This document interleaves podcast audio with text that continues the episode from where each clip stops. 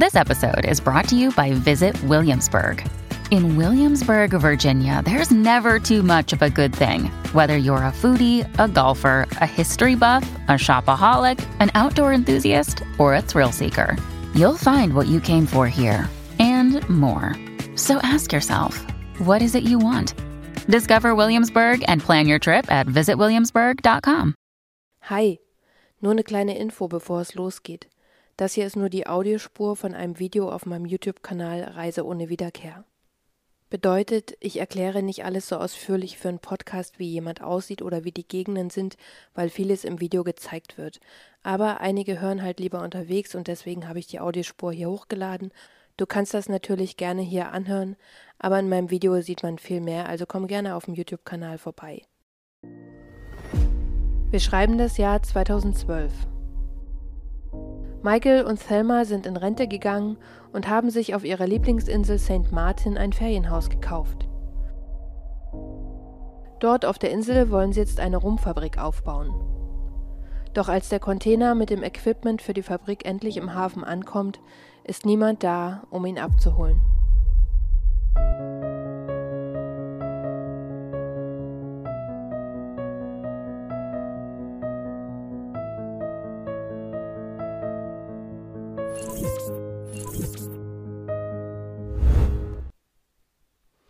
Ich begrüße euch zu einer neuen Folge von Reise ohne Wiederkehr. Auf diesem Kanal geht es um Menschen, die nicht aus dem Urlaub oder von irgendeiner anderen Reise zurückgekehrt sind, weil sie währenddessen verschwunden oder verstorben sind. Wenn das also ein Thema ist, was dich interessiert, dann bleib gerne hier und wenn euch der Inhalt der Videos gefällt, dann könnt ihr mich wie immer mit einem Daumen oder mit einem Kommentar unterstützen. Ich habe ein Vorwort, bevor wir direkt in den heutigen Fall starten, weil ich quasi schon die Kommentare sonst vor mir sehe. Und zwar habe ich im letzten Video ja gesagt, dass ich ein älteres Pärchen behandeln möchte. Da hatte ich aber einen ganz anderen Fall im Kopf. Da läuft noch der Gerichtsprozess, deswegen werde ich das abwarten und habe mich für den heutigen Fall entschieden und will deswegen keineswegs sagen, dass das heutige Pärchen in irgendeiner Art und Weise alt ist. Das nur dazu, lasst uns direkt anfangen. Michael und Thelma King sind seit zweiundzwanzig Jahren verheiratet. Sie sind eigentlich aus South Carolina und haben dort ein Haus in Mount Pleasant direkt am Wasser. Die siebenundfünfzigjährige Thelma ist Bankangestellte und ihr dreiundfünfzigjähriger Ehemann Michael, auch Mike genannt, arbeitet als Versicherungsmakler.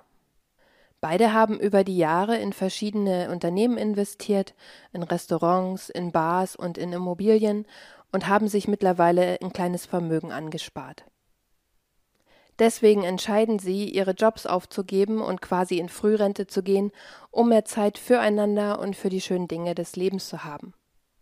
Zu den schönen Dingen des Lebens gehört für Thelma und Mike das Reisen. Ihr Lieblingsreiseziel ist dabei ganz klar die Insel Saint Martin oder auch Sint Maarten. Sie waren oft dort, kennen viele Leute, haben sich sogar schon einen kleinen Freundeskreis aufgebaut und jetzt, wo sie beruflich unabhängig sind, beschließen sie, lass uns doch dort ein Haus kaufen und dann können wir mehrere Monate im Jahr dort leben. Gesagt, getan, im Jahr zweitausendzwölf kaufen sich Michael und Thelma King ein Strandhaus am Cooper Cove Beach in Sint Maarten. Aber schauen wir uns Thelma und Michaels Trauminsel doch mal kurz genauer an.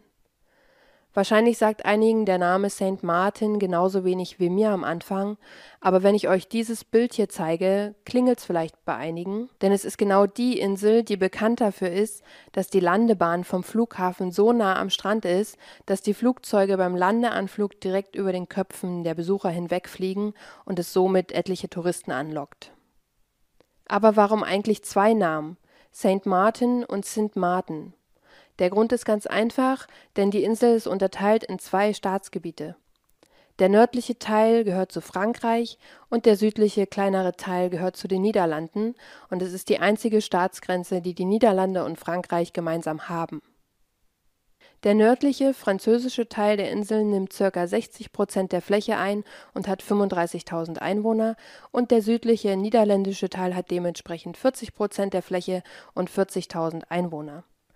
Beide Staatsgebiete haben auch ihre eigene Hauptstadt, im französischen Teil ist es Marigot und im niederländischen Teil ist es Philipsburg und die offizielle Währung auf der ganzen Insel ist der Antillengulden. Es kann aber auch in Euro und U S-Dollar bezahlt werden, aber ich habe gelesen, dass der Wechselkurs abenteuerlich sein soll. Besagter Flughafen liegt im niederländischen, also südlichen Teil der Insel, direkt am Maho Beach und heißt Princess Juliana Airport. Das müsste also die Großmutter vom jetzigen König Willem-Alexander der Niederlande sein, also die Mutter von der ehemaligen Königin Beatrix. Surfboards mit den Flugzeiten drauf schmücken die Gegend am Maho Beach, damit auch ja keine Ankunft verpasst wird. Aber die landenden Flugzeuge sind weitaus nicht die einzige Attraktion, die die Insel zu bieten hat. Es gibt dort nämlich auch eine der steilsten und längsten Ziplines der Welt, genannt der Fliegende Holländer. Man kann dort auf achthundert Meter Länge und mit ca. neunzig Kilometer die Stunde den Berg runterrauschen und hat die Aussicht über fast die gesamte Insel und man kann sogar bis zu den Nachbarinseln rübersehen. Aber auch das ist noch nicht alles, was die Insel zu bieten hat, denn sie besteht aus vielen Hügeln, wo man gemütlich wandern kann und die Insel hat mehr als vierzig Strände. Der französische Teil wird als der ruhigere Teil beschrieben, wo es viel Natur gibt, aber auch viel Luxus, viele Segeljachten. Und der niederländische Teil, dort sind die Flaniermeile, dort gibt's viele Casinos. Und die ganze Insel lädt zum Shoppen ein, denn sie ist zoll- und steuerfrei. Die gesamte Insel Saint Martin gehört zur Europäischen Union, aber nicht zum Schengen-Raum. Und ganz wichtig, beide Teile der Insel haben ihre eigenen Gerichtsbarkeiten, ihre eigene Polizei und Gesetze. Diese tolle Insel mit all ihren Besonderheiten nennen die Kings nun ihr neues Feriendomizil, wo sie fortan viel Zeit verbringen. Aber nur so in der Sonne rumliegen, abends schön essen gehen und sich mit Leuten treffen, ist irgendwann dann doch ganz schön langweilig für Michael, denn ganz der Geschäftsmann schaut er sich immer nach neuen Investitionsmöglichkeiten um. Thelma und er haben auf der Insel natürlich auch schon ihre Lieblingslokalitäten, wo sie ein- und ausgehen. Und eine gefällt ihnen ganz besonders gut und das ist Toppers Bar und Restaurant.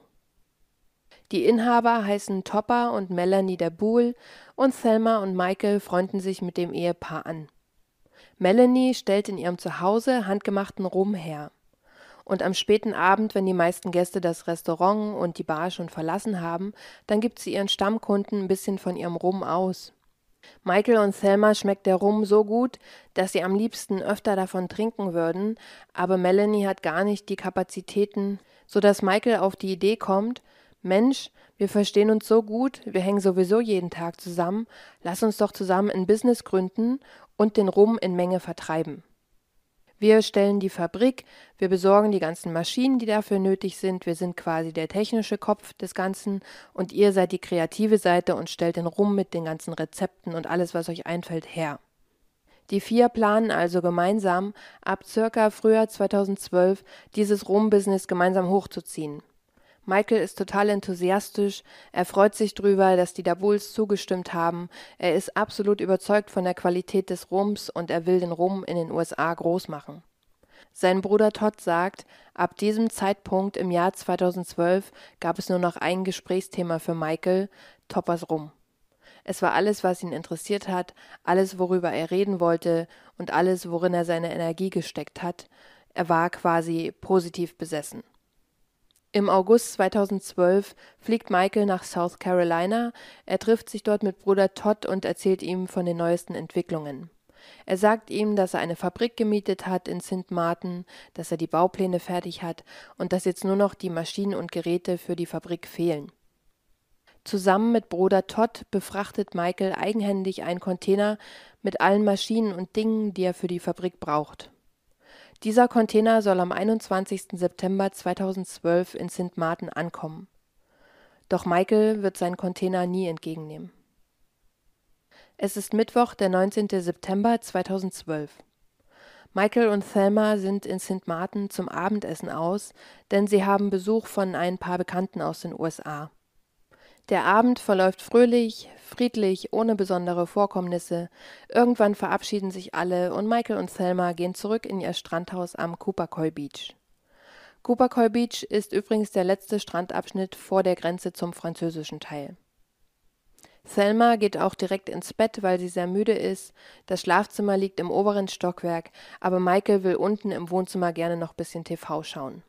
Michael kümmert sich jeden Abend darum, das Haus entsprechend abzusichern, das heißt, die bodentiefen Fensterschiebetüren im Wohnzimmer zu schließen und die Hurricane-Rollläden runterzulassen. An diesem Abend schläft er aber auf seinem Sessel im Wohnzimmer vor dem T V ein. Die Schiebetüren zum Wohnzimmer sind also noch geöffnet, denn er will, dass kühle Luft durchs Haus zieht.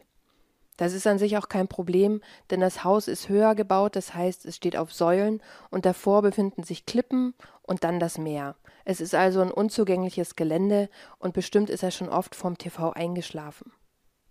Am gleichen Abend, ein paar Stunden früher, treffen sich drei junge Männer in Sint Maarten. Der achtundzwanzigjährige Michelle Johnson hat sich das Auto von einem Freund geliehen und holt damit seinen siebzehnjährigen Cousin Jeremiah ab. Dieser hat noch seinen zwanzigjährigen Kumpel Jamal im Schlepptau und alle drei fahren jetzt mit dem schwarzen Hyundai durch die Gegend. Sie wissen nicht so recht, was sie mit dem Abend anfangen sollen und kommen dann auf die tolle Idee, irgendein Restaurant auszurauben, was man halt so macht mitten in der Woche. Kurz vor zwanzig Uhr überfallen sie deswegen das Happy Star China Restaurant in Sint Maarten. Michelle, der ein paar Stunden vorher noch dort essen war, geht deswegen nicht mit rein und wartet im Auto, während die beiden Jüngeren mit Halloween-Masken und Pistolenattrappen das Restaurant überfallen. Der zwanzigjährige Jamal hält seine Fake-Pistole an den Kopf eines Gastes und fordert alle anderen Gäste auf, ihre Wertsachen rauszurücken. Der siebzehnjährige Jeremiah sammelt alles ein, natürlich auch den Inhalt der Kasse, und kurz darauf sind sie auch schon wieder verschwunden. Die hinzugerufene Polizei kann die Verfolgung des schwarzen Hyundai aufnehmen. Sie beschießen den Wagen, um ihn zu stoppen, treffen ihn aber nur im Kofferraum. Die drei Täter können sich über die Grenze in den französischen Teil der Insel retten. Sie entkommen mit sage und schreibe sechzig Dollar. Dieses sich über die Grenze retten ist eine typische Taktik von Kriminellen auf der Insel, weil die genau wissen, dass es mindestens ein paar Minuten dauert, bis die niederländische Polizei die Franzosen informiert hat und die dann ab der Grenze übernehmen können. Das ist immer genug Zeit, damit man entkommen kann. Die sechzig Dollar sind natürlich nicht die erhoffte Beute und so beschließen die drei ihren nächsten Coup. Sie wollen eines der Casinos überfallen. Noch im französischen Teil klauen sie ein Nummernschild und tauschen das mit ihrem jetzigen Nummernschild aus und fahren dann zurück in den niederländischen Teil der Insel. Als sie am Casino vorbeikommen, merken sie, hm, hier sind viel zu hohe Sicherheitsvorkehrungen, wir lassen das lieber und sie fahren einfach weiter. Kurz darauf landen sie am Cooper Cove Beach, die Uhrzeit ist unbekannt. Sie parken dort an einem üblichen Strandaufgang, also dort, wo am Tag viele Autos stehen, und von dort aus hat man einen Blick auf die Häuser am Strand. Eigentlich wollen sie nur kurz parken, aussteigen und überlegen, wie sie weitermachen, aber als sie auf die Häuser schauen, fällt ihnen ein Haus ins Auge, weil dort noch Licht brennt. Dass das Licht brennt, sagt ihnen erstens, dort ist jemand zu Hause und die Rollläden sind noch nicht unten, sonst würde man das Licht ja gar nicht sehen. Und obwohl es gar nicht ihre Absicht war, irgendeinen Privathaushalt zu überfallen, haben sie eben mit den sechzig Euro nicht genug, das mit dem Casino hat nicht geklappt und jetzt ist der neue Plan, genau dieses Haus zu überfallen. Normalerweise kommt man von der Strandseite überhaupt nicht an das Haus ran, weil es eben vom Meer begrenzt ist und von Felsen, aber die Ebbe gibt ihnen die Chance, am Strand lang zu laufen und die Felsen hochzuklettern. Normalerweise müssten sie eben durchs Wasser schwimmen, um vor das Haus zu kommen. Wie sie dann genau ins Haus reinkommen, ist nicht so gut dokumentiert. Ich habe ja gesagt, das Haus ist höher gestellt, so auf Säulen gebaut und die sind relativ hoch und in einigen Berichten steht, sie sind über die Feuerleiter reingelangt, in anderen Berichten steht, sie sind über einen Zaun, letztendlich sind sie vielleicht die Palme hochgeklettert, es ist nicht wirklich klar.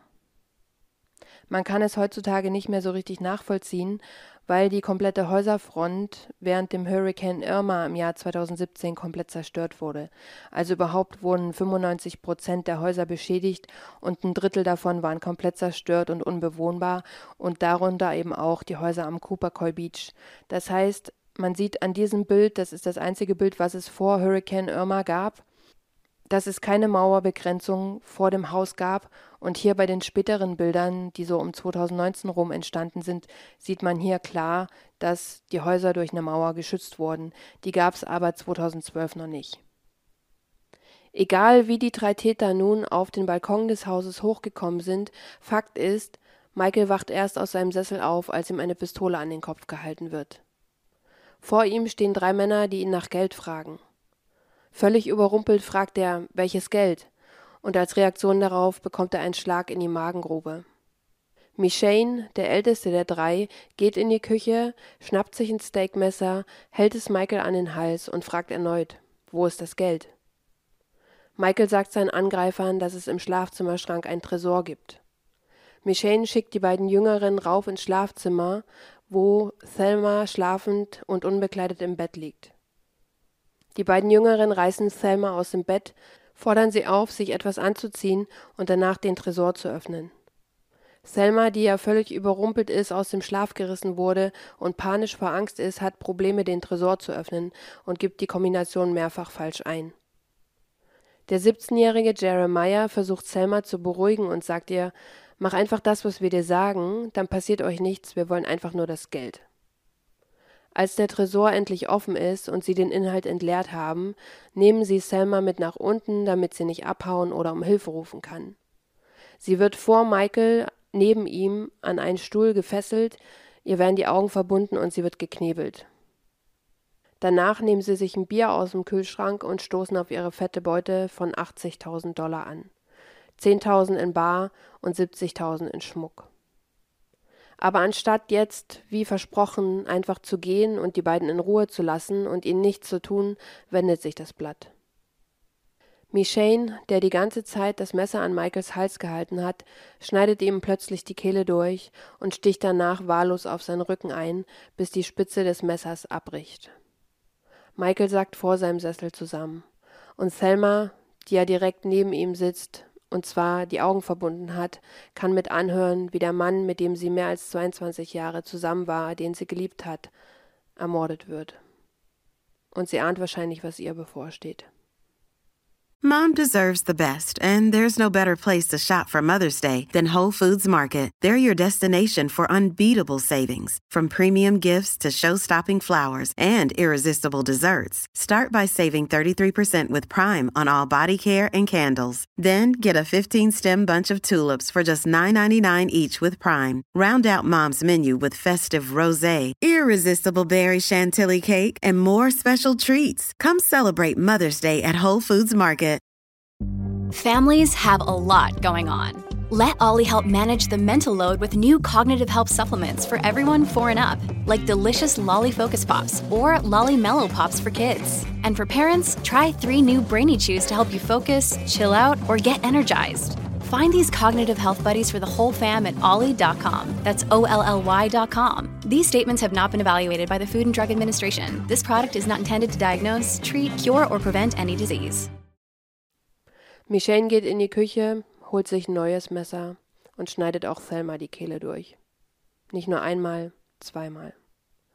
Danach verlassen die Täter das Grundstück auf dem gleichen Weg, wie sie gekommen sind, werfen das Messer ins Meer, waschen sich dort, gehen danach zurück zum Auto auf dem Parkplatz und verbringen die restliche Nacht in einem Bordell, wo sie Teile des Geldes auf den Kopf werfen. Der nächste Tag, Donnerstag, zwanzigster September zweitausendzwölf. Melanie Daboul wundert sich, warum ihre Freundin Thelma nicht ans Telefon geht und auch nicht auf ihre Nachrichten antwortet. Die vier haben jeden Tag Kontakt und auch Topper hat nichts von Michael gehört. Melanie bittet ihren Ehemann, nach den beiden zu schauen, aber Topper sagt ihr, du, die haben Besuch aus den U S A, die sind bestimmt beschäftigt, es sind erwachsene Leute, sie sind uns keine Rechenschaft schuldig und es ist okay, einen Tag mal keinen Kontakt zu haben. Freitag, einundzwanzigster September zweitausendzwölf. Heute kommt der Container aus South Carolina an, ein wichtiger Tag für die vier, für das Rum-Business und Topper möchte sich mit Michael absprechen, aber er kann ihn nicht erreichen, Michael geht nicht ans Telefon.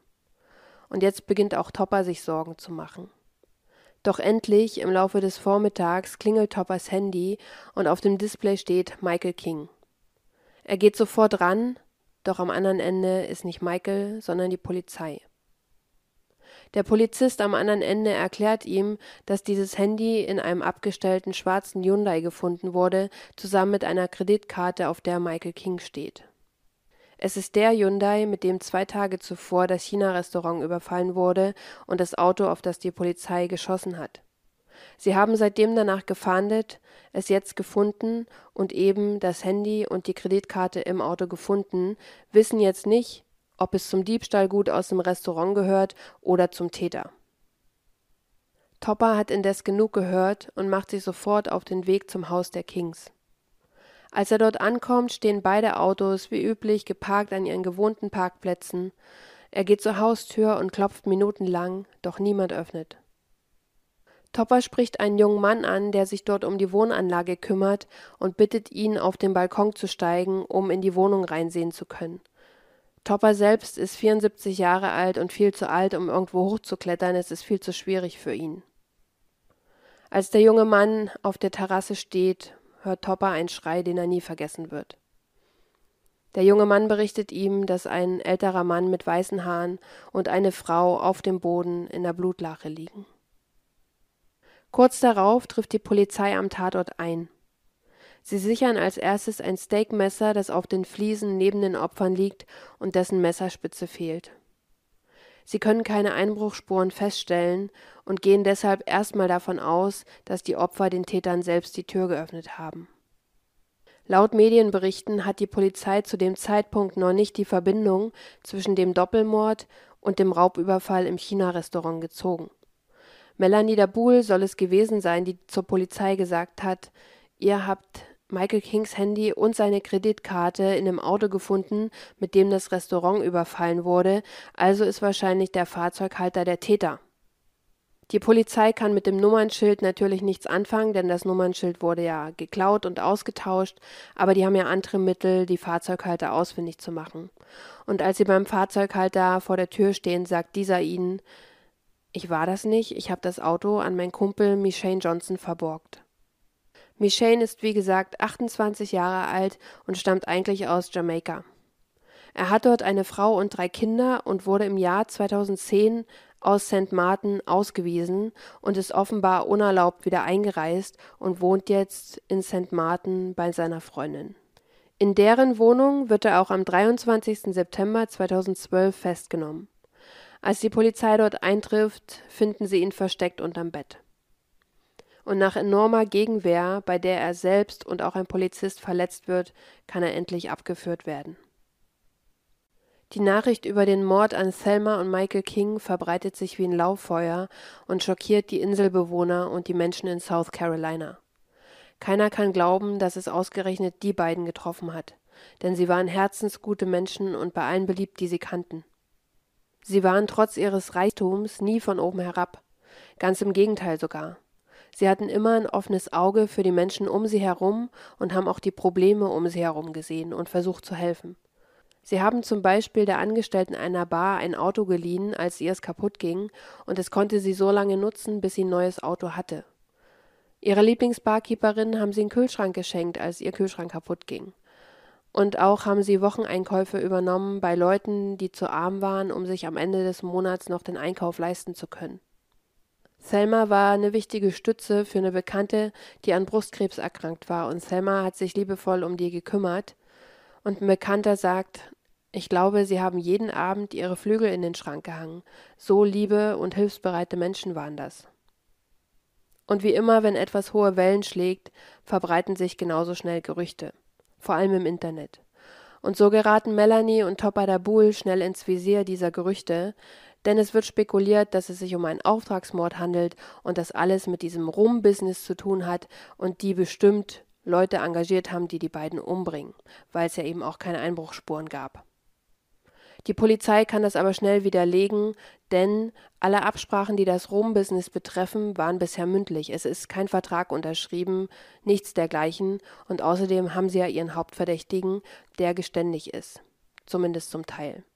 Denn Jermaine Johnson sagt aus, ja, ich habe diese Wohnung überfallen, im Übrigen nicht alleine, aber es waren keine Morde, sondern es war ein Unfall.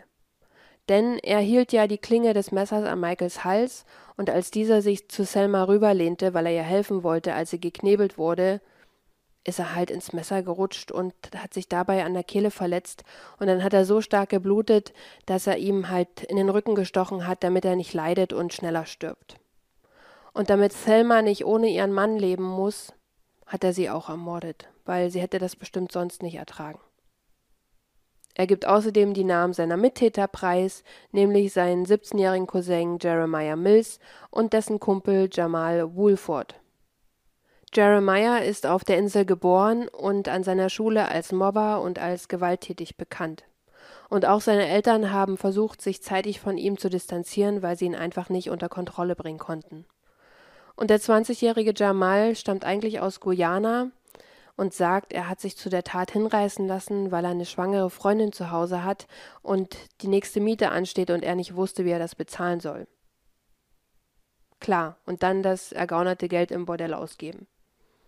Jamal ist zu dem Zeitpunkt, als Michelle die Namen preisgibt, schon aus Sint Maarten geflohen. Das F B I kann ihn aber auf Saint Thomas, einer anderen Insel, am Flughafen festnehmen. Und als sie ihm sagen, hier in Saint Thomas würde dir die Todesstrafe drohen, kommt er freiwillig mit zurück nach Saint Martin.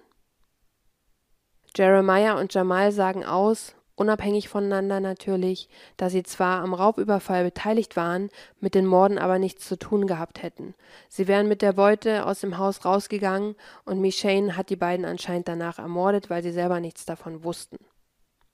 Die Sicherung der Spuren ergibt allerdings, dass zumindest beim Mord an Michael alle drei anwesend waren.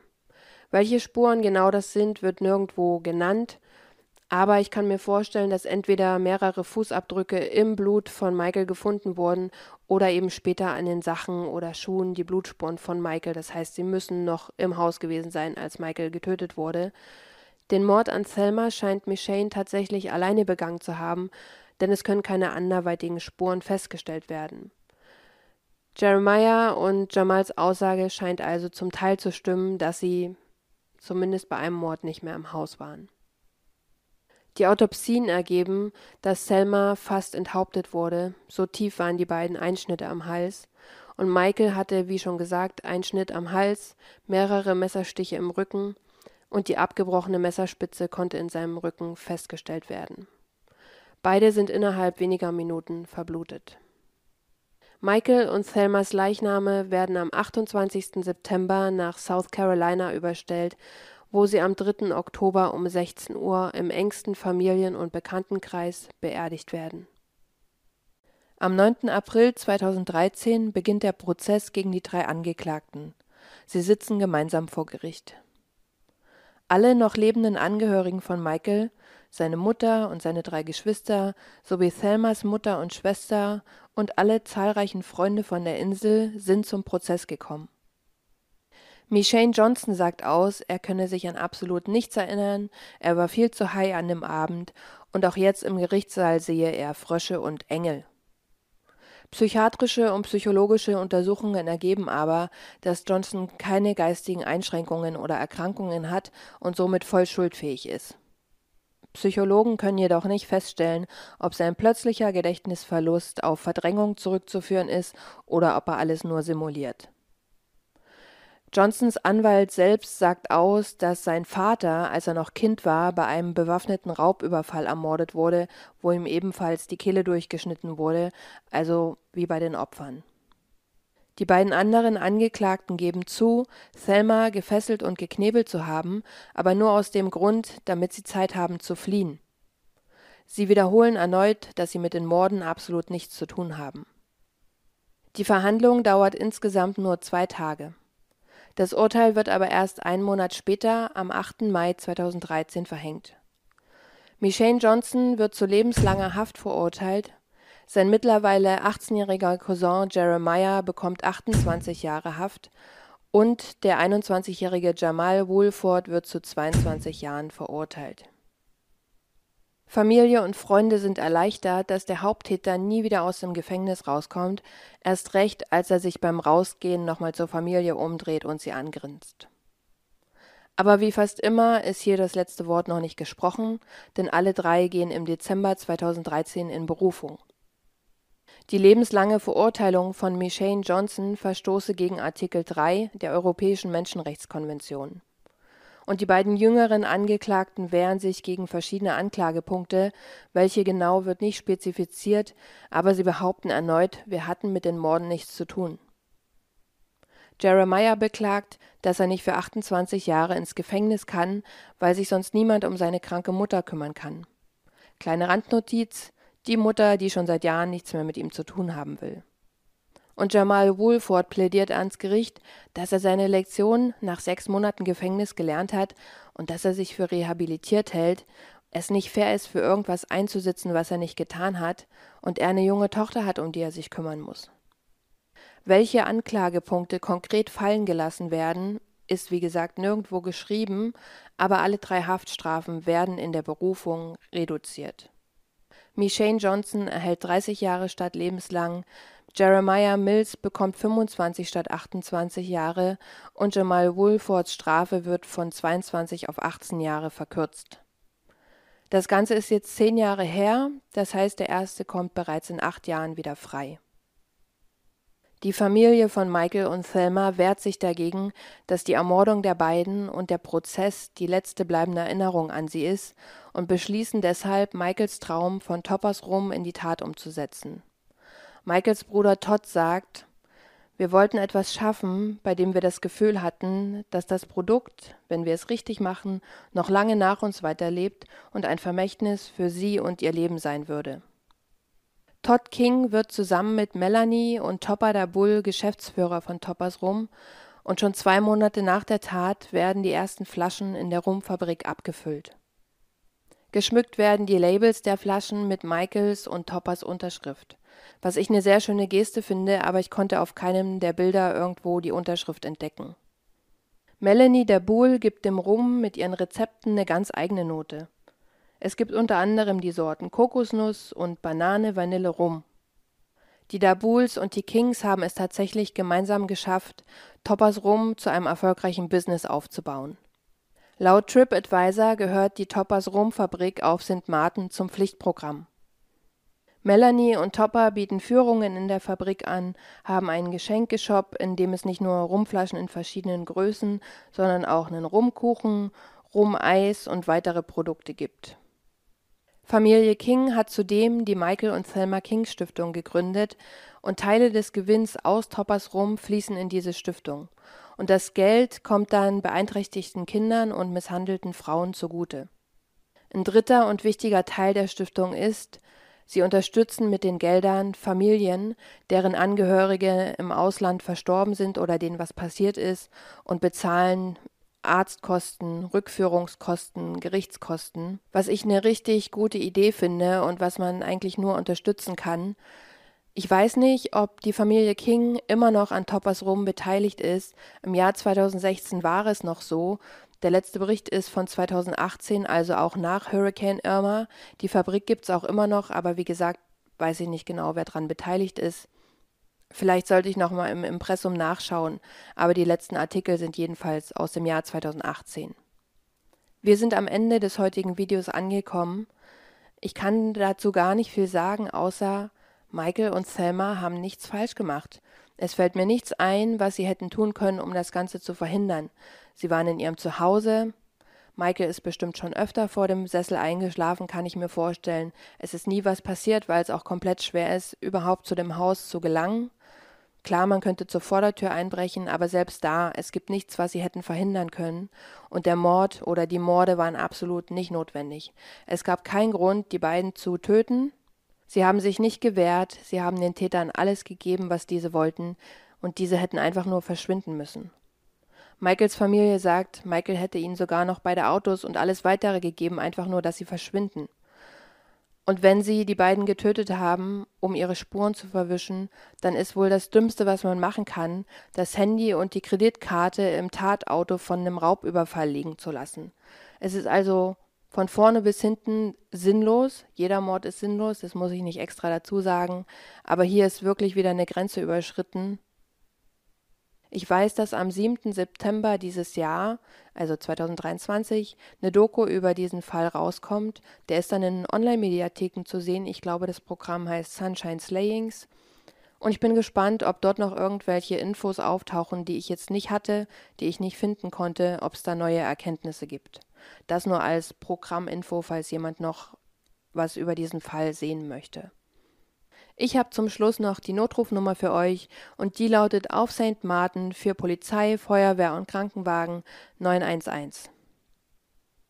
Das war's für heute. Lasst mir ein Däumchen da auf dem Weg nach draußen. Ich bin Jules, das ist Reise ohne Wiederkehr und wir sehen uns beim nächsten Video. Macht's gut.